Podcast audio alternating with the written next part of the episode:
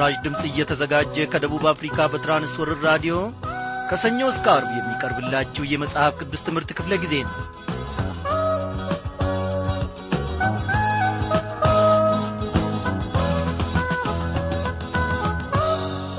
በድንቅ አጠራሩ በልጁ በጌታ በኢየሱስ ክርስቶስ በኩል ምሕረትን ያደረገልን እግዚአብሔር አምላካችን የተመሰገነ ይሁን እያንዳንዷን ቀን በሰላም አሳልፈን ዛሬ ደግሞ በፊቱ እንድንገኝ የረዳን እግዚአብሔር አምላካችን ነው።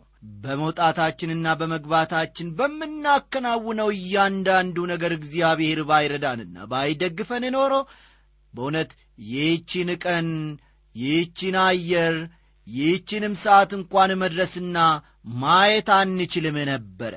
እግዚአብሔር ግን ወገኖቼ ከሞት ከስራት ከሰይጣን ሰንሰለት ሁሉ ፈቶን ዛሬ ደግሞ በፊቱ እንድንቀመጥና ዘላለማዊና ቅዱሱን ስሙን እየጠራን እንድናመልከው ምሕረቱን አብዝቶልናል። እንደ እኔና እንደ እናንተ የታደለ የለም።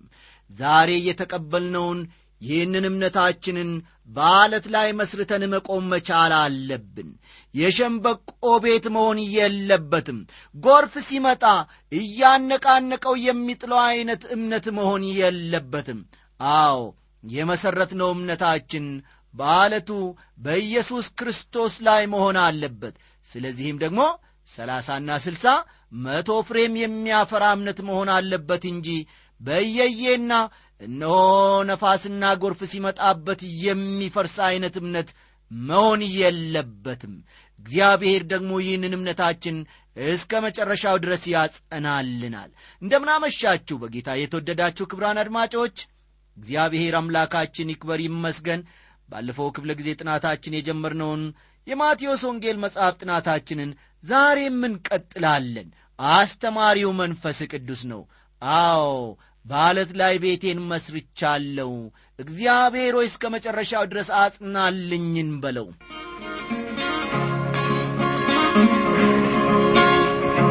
በሚኖር መሰረት ባለት ላይ ጀምረን አለቀልን ስንል ሰርተን አሳምረን ያገዳይ ሰንበሌን ሆኖ ግድግዳችን ቆመን እያየንን ይቃጠል ስራችን። ሙሉ ደሞዝ ስጠን የሠራነው አይጥፋ የዘራነው ያፍራ። ሰላሳና ስልሳ ድካማችን ሁሉ ካልሆነ ለማዳን የሠራነው ጠፍቶ እኛም ከተጎዳን ሊመዘን በፊት የሠራነው ሥራ ቀሎ ከተገኘስ ስማችን ሲጠራ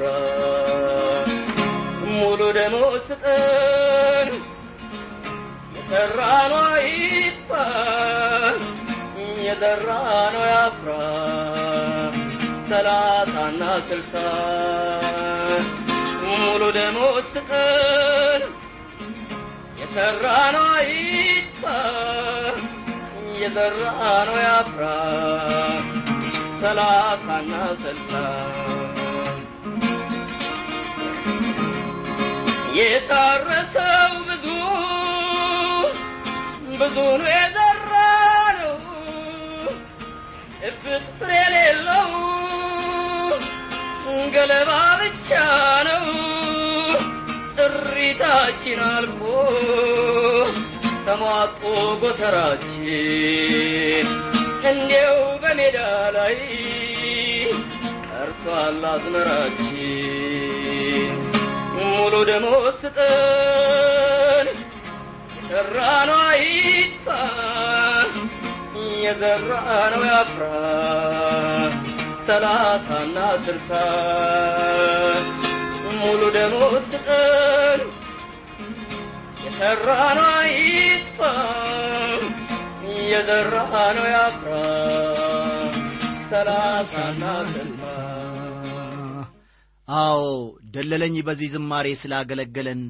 እግዚአብሔር አገልግሎቱንና ኑሮውን ይባርክ። ወገኖቼ እግዚአብሔር ሆይ ሰላሳና ስልሳ መቶም ፍሬ ላፍራልህ። ሙሉ ደሞዝን ስጠኝን በለው።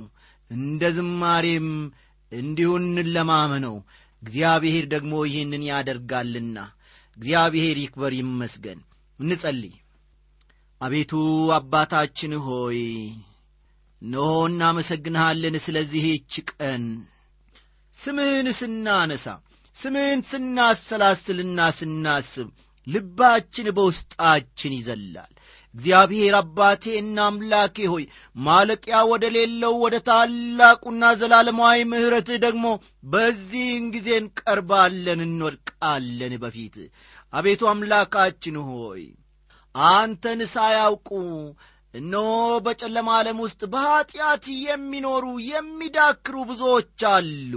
ለስምህ የቀኑ የሚመስላቸው እነሆ ወንድሞችና እህቶችን የክርስቶስ ኢየሱስ ልጆች የሆኑትን የሚያሳድዱ ብዙዎች አሉ።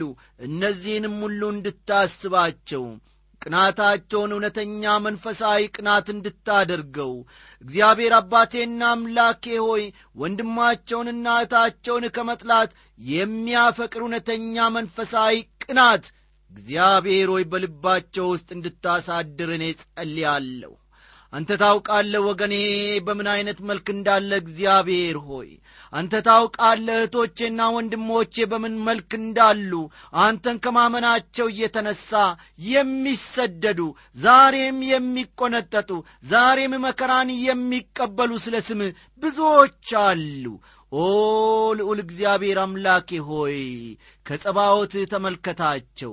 በዚህ ፈተና ውስጥ የሚያልፍን እምነት ደግሞ እንድትሰጣቸው ጸልያለሁ። በዚህ ፈተና ውስጥ የሚያልፈውን እምነት እግዚአብሔር ሆይ ኖ ከላይ ከጸባዖትህ በላያቸው ላይ እንድታፈስ ኀይልና ብርታት እንድትሆናቸው ጥበብንም እንድትለግሳቸው ጸልያለሁ። ኦ ጌታ እግዚአብሔር አምላኬ ሆይ በቤታቸው አንተን ማምለክ ሲችሉ ሙሉ ነጻነት እያላቸው የሰነፉ።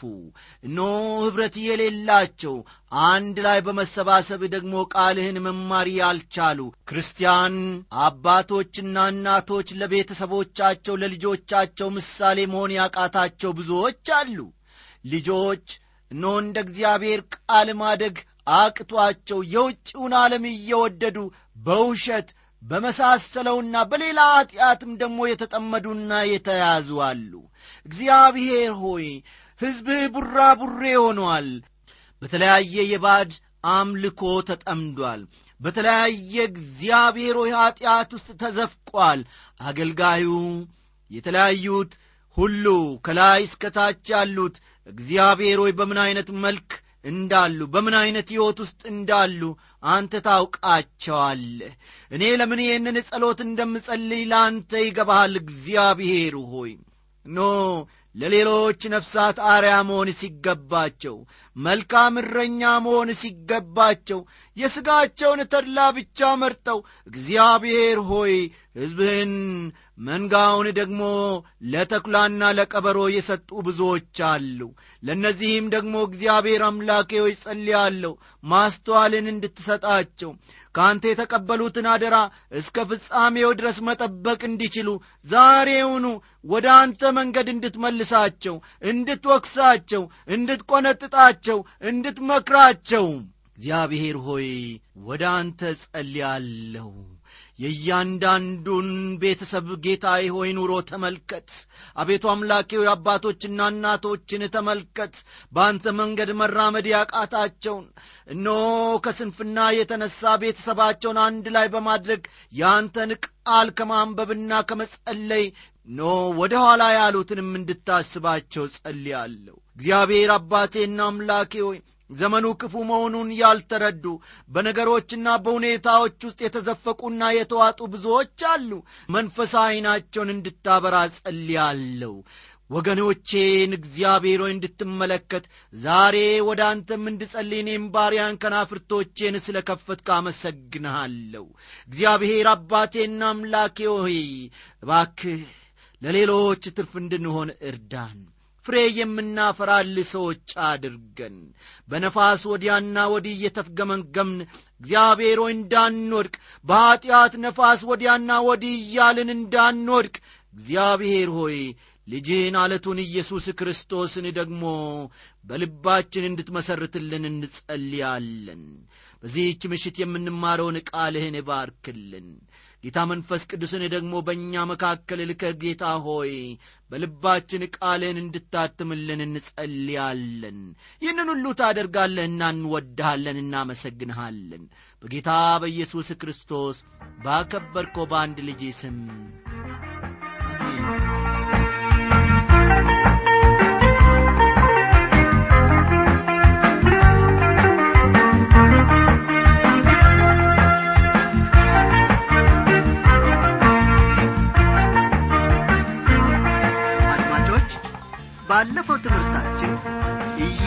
የመቶ አለቃውን ብላቴናና የጴጥሮስን አማት እንዲሁም ሌሎችን ብዙ በሽተኞችን ስለ መፈወሱ አንስተን ትልቅ ቁም ነገር ተምረን ነበር። እስቲ አሁን ደግሞ ከቁጥር አሥራ ዘጠኝ ጀምሮ ያለውን ትምህርት አብረን እንማራለን። የዛሬው ትምህርት የመግቢያ ርዕሳችን አድርገን ያቀረብነው ሁለት ሰዎች ኢየሱስን ለመከተል ፈቃድ ጠየቁ የሚል ነው ኢየሱስ ወደ ማዶ ሊሻገር በተቃረበ ጊዜ አንድ ሰው ወደ እርሱ ቀረበ። የማቴዎስ ወንጌል ምዕራፍ ስምንት ቁጥር አሥራ ዘጠኝን ተመልከቱ። አንድ ጸሐፊም ቀርቦ መምህር ሆይ ወደምትሄድበት ሁሉ እከተልሃለሁ አለው። አድማጮቼ ይህ ጸሐፊ ምናልባት ወጣት ሳይሆን አይቀርም ብዬ ገምታለሁ ሽማግሌ ቢሆን ኖሮ በዚህ ዐይነት ሁኔታ ሊቀርብ አይችል ይሆናል? እስቲ አንድ ጊዜ በዐይነ ህሊናችሁ ይህን ሰው ተመልከቱ ወይም ደግሞ አስቡ። በብዙ ሕዝብ መካከል ኢየሱስን ልከተለው ወይስ ልተወው እያለ ሲያስብ ሲያሰላስል የቆየ ይመስላል። ወዲያውኑ ኢየሱስ ወደ ማዶ ሊሻገር ሲል ተመለከተ። ኢየሱስና ደቀ መዛሙርቱ ወደ ጀልባው በመሄድ ላይ ነበሩ። ይህ ወጣት በልቡ ያለውን ሐሳብ በፍጥነት መወሰን ነበረበትና ቀደም ብሎ ከሕዝቡ መካከል ወጣ። በክርስቶስ ፊት በመስገድ ወደምትሄድበት ሁሉ እከተልሃለሁ አለው። ጸሐፊው ወስኗል። ኢየሱስ ተመለከተው እንዲህም አለው ለቀበሮዎች ጉድጓድ ለሰማይም ወፎች መስፈሪያ አላቸው። ለሰው ልጅ ግን ራሱን የሚያስጠጋበት የለውም በማለት ሲመልስለት በማቴዎስ ወንጌል ምዕራፍ ስምንት ቁጥር ሀያ ላይ እንመለከታለን። ኢየሱስ ክርስቶስ ለዚህ ሰው ምን የሚል ይመስላችኋል? ዋጋህን ተምነሃልን?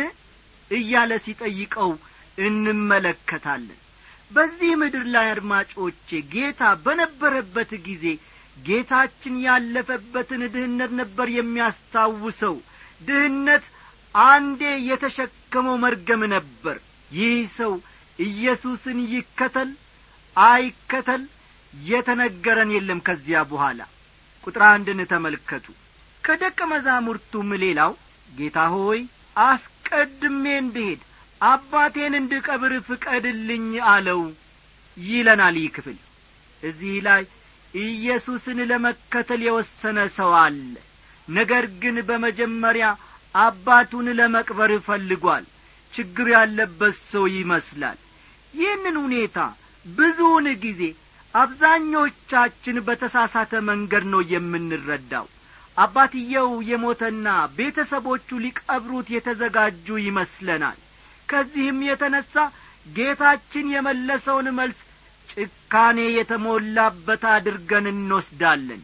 ኢየሱስም ተከተለኝ ሙታናቸውንም እንዲቀብሩ ሙታንን ተዋቸው አለው ቁጥር ሀያ ሁለትን ይመለከቷል። ይህንን ሲል ጌታ ምን ማለቱ ነው? ሙታን እንዴት ሙታንን ይቀብራሉ? ለዚህ ወጣት ጌታችን ኢየሱስ የሚመልስለት ወይም ደግሞ የሚነግረው የአባቱን ጉዳይ ሌሎች እንዲከታተሉ እርሱ ግን ጌታን እንዲከተል ነው። ጌታችን ይህን ማለቱ ግድ እንደሌለው እንዲመስልህ ያደርግ ይሆንን ግን ግድ የለሽ አልነበረም ጌታችን። ይልቁንም ይህንን ወጣት እንዲወስን እየረዳው ነው። በሕይወት መንገድ እንዲመራ ከሞት ወደ ሕይወት እንዲመጣ የሕይወቱን አቅጣጫ እንዲያስተካክል እየረዳው ነው። ክርስቶስን ያስቀድም ይሆን ወይስ የአባቱን ሙት ሥጋ? ይህ የወጣቱ የልቡ ፈቃደኝነትን ይጠይቃል። ከብዙ ጊዜ በፊት አድማጮቼ አንዲት ወጣት ሴት ነበረች። አባቷ በጣም ብዙ ነገር እንድታደርግለት የሚጐተጉት ነበር። ይቺ ሴት ሚስዮናዊ ሆና ወደ ሌላ ቦታ ሄደች። በጣም ጥሩ ሥራም ሠራች ከብዙ ዓመታት በኋላ ወደ ቤቷ ስትመለስ አባቷን በጣም ደክሞ እያለ ረዳት ሆነው አገኘቻቸው። አባቷም ጥለሽኝ ሄደሻል ክርስቲያንም አይደለሽም ብለው ወነጀሏት ወቀሷት። ልባቸውም በጣም ተከፋ። ይህንስ ታሪክ ስትሰሙ ሳላችሁ የአባቷን ሁኔታ ትጠይቁኝ ይሆናል። አባቷ ጌታን የማያውቁ ወይንም ደግሞ ኢየሱስ ክርስቶስን የግል አዳኛቸው አድርገው ያልተቀበሉ ሰው ነበሩ። ስለሆነም ቤት ውስጥ ቆየች። ረዳቻቸውም በዚህም አገልግሎቷ የተነሣ የአባቷ ስሜት ተነካ በኋላም በጌታ አመኑ። እግዚአብሔር ይመስገን። በዚህ ሁሉ ጌታ እየመራት እንደ ነበር እርግጠኛ ነኝ። በአንድ ወቅት ግን ሚስዮናዊ ለመሆንና ክርስቶስን ለማስቀደም መወሰን ነበረባት እርምጃዋንም በዚሁ መንገድ ቀጠለች። አድማጮቼ ማቴዎስ ስለ ወጣቱ የሚነግረንም ይህንኑ ነው። ኢየሱስ የባሕሩን ወጀብ ጸጥ አደረገ። ቁጥር ሀያ ሦስትን ደሞ ተመልከቱ ወደ ታንኳም ሲገባ ደቀ መዛሙርቱ ምን አደረጉት ይላል? ተከተሉት ይለናል። አሁን አምስተኛውን ተአምር እንመለከታለን። ሰውነትን ከመፈወስ ጋር አይገናኝም ይሄ የሚናገረን ክፍል። ይልቁንም በተፈጥሮ ላይ የተደረገን ተአምር ነው የሚያሳየን። ኢየሱስ በፍጥረት ላይ ያለውን የበላይነትና ሀያልነት እንመለከታለን። ቁጥር አራትን ልብ ይሏል እነሆም ማዕበሉ ታንኳይቱን እስኪደፍናት ድረስ በባሕር ታላቅ መናወጥ ሆነ። እርሱ ግን ተኝቶ ነበር ይላል። ይህንን ክፍል ጌታን በተቀበልን ማግስት ተሰብከን ወይም ደግሞ አንብበን ተረድተን ይሆናል። ይህ ማዕበል ተራ አልነበረም። ጌታችን ግን ተኝቶ እንደ ነበረ ልብን በል። የሚያስደነግጥ የሚያስፈራ ልብን የሚያቀልጥ ማዕበል ነበረ። ወዲያና ወዲህ የሚያደርግ ማዕበል ነበረ። ይህም የክርስቶስን ፍጹም ሰው መሆን ከሚያሳዩን ነገሮች አንዱ ነው። ኢየሱስ ክርስቶስ በማዕበል ውስጥ እንኳን ሰውነቱ እስኪዝል ድረስ ደክሞት ተኝቷል። ሁኔታውም አንድን ነገር ይገልጣል። እርሱ በማዕበል ውስጥ እንኳን ሊተኛ ይችላል። እኛ ግን አንችልም ደቀ መዛሙርቱም እንደኛው ነበሩ። ቁጥር አምስትን እንመልከት። ደቀ መዛሙርቱም ቀርበው ጌታ ሆይ አድነን ጠፋን እያሉ አስነሱት ይለናል። ምን ዐይነት ትንሽ እምነት ነው ያላቸው? የክርስቶስን ምላሽ ደግሞ እንመልከት። እርሱም እናንተ እምነት የጐደላችሁ ስለ ምን ትፈራላችሁ አላቸው። ከዚህ በኋላ ተነስቶ ነፋሱንና ባሕሩን ገሰጸ ታላቅ ጸጥታም ሆነ ይላል። ደቀ መዛሙርቱን ስለ እምነት ጒድለት ገሰጻቸው። ከዚህም ባሕሩንና ማዕበሉን ገሰጸ። ማዕበሉም ጸጥ አለ ይላል። ጌታ የተመሰገነ ይሁን። በርግጥም እነዚህ ሰዎች በዚያን ጊዜ የነበራቸው እምነት ትንሽ ቢሆንም ከፍተኛ የስደት ማዕበል ባናወጣቸው ጊዜ ስለ እኛ አይገድህምን? ሲሉ አይታዩም በሐዋርያ ሥራ ምዕራፍ አራት ቁጥር ሀያ ዘጠኝ እንደምናነበው አሁንም ጌታ ሆይ ወደ ዛቻቸው ተመልከት ለመፈወስም እጅህን ስትዘረጋ በቅዱስ ብላቴናህም በኢየሱስ ስም ምልክትና ድንቅ ሲደረግ በፍጹም ግልጥነት ቃልህን እንዲናገሩ ስጣቸው አሉ።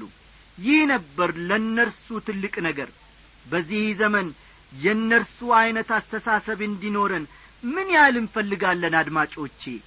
ጌታ ኢየሱስ ክርስቶስ ማዕበሉን ጸጥ ማድረጉ በደቀ መዛሙርቱ አመለካከት ላይ ከፍተኛ ለውጥ ነበር ያመጣው።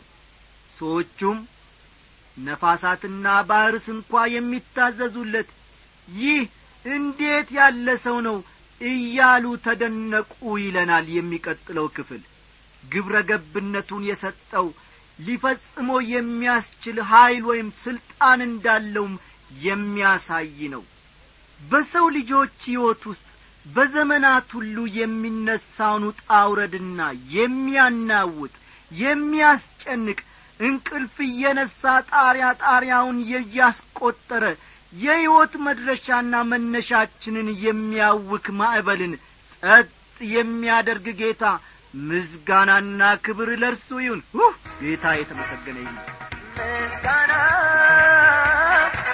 ምስጋና በቀን በሌሊት እግዚአብሔር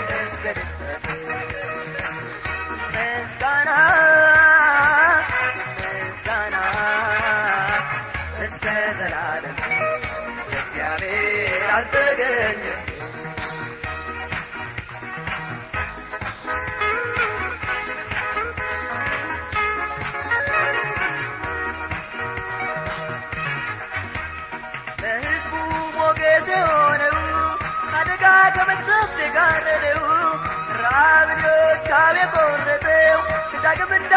እንዳይነሳ የመታው ጌታ ነው ጌታ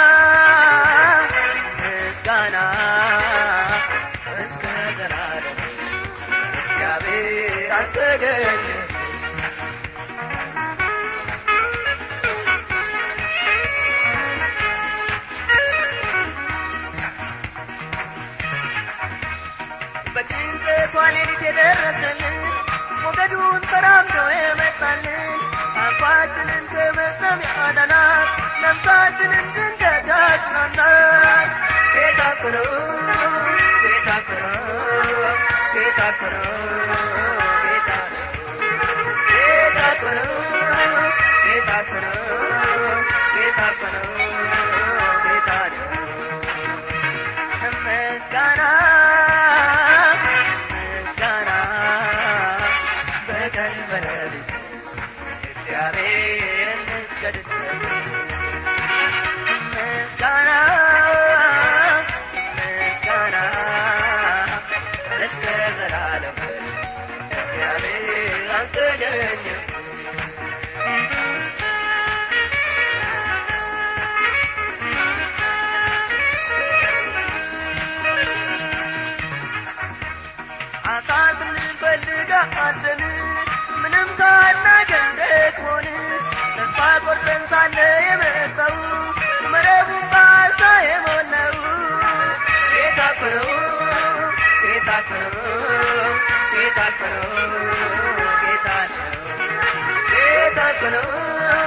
ጌታ እኮ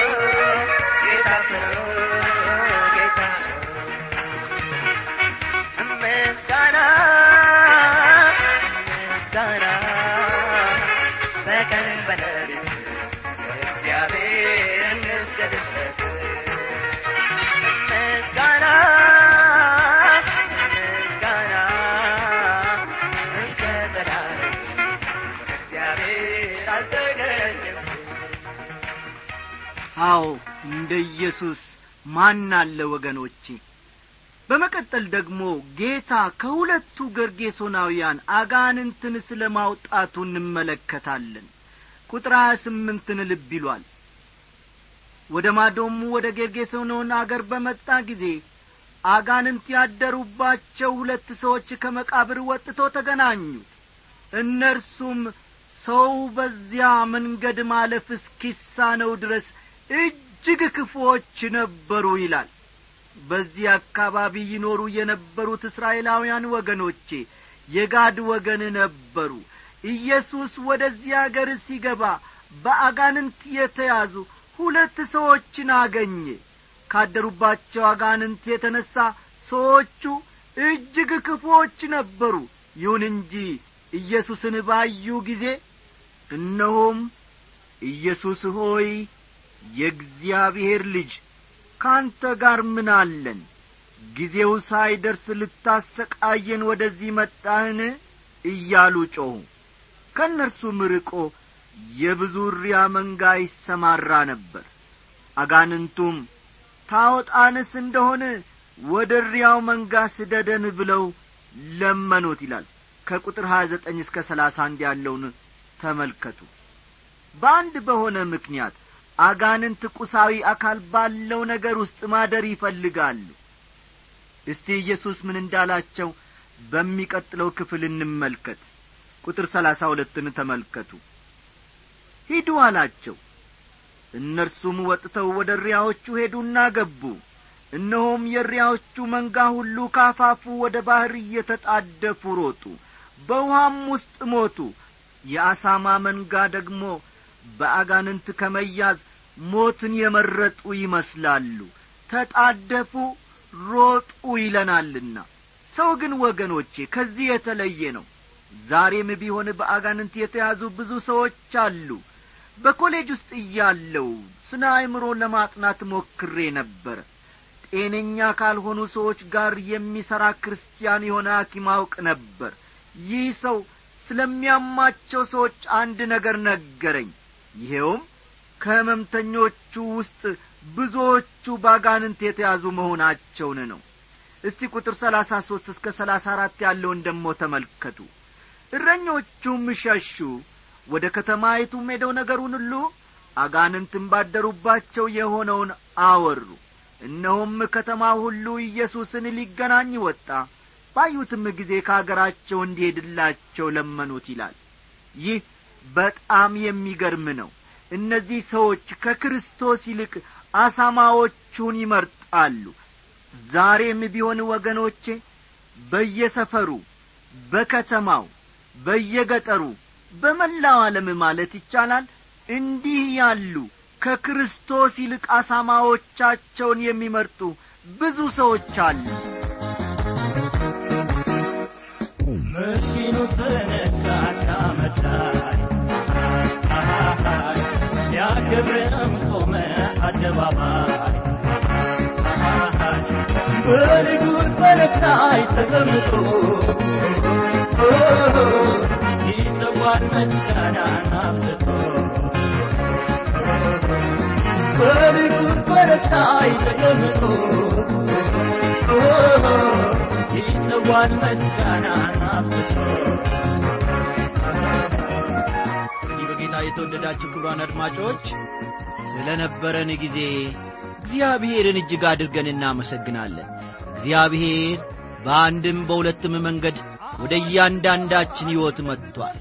እንዲሁ እንደ ተቀበልነው ደግሞ በእምነታችን እንድናድግ እግዚአብሔር ይርዳን እያልን በዚሁ ዝማሬ እንሰናበታችኋለን። ደራደሩልን የሰማይ ይዘምራል። እግዚአብሔርን ወርዶ ያመልከዋል ተነሳና መድራይ ያ ግብርም ቆመ አደባባይ በንጉሥ ፈረስ ላይ ተቀምጦ